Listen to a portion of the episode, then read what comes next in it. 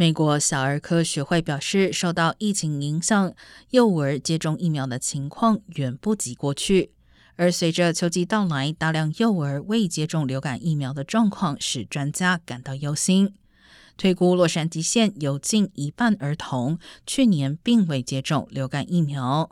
而随着新冠疫情逐渐受控，戴口罩和保持身体距离的儿童越来越少，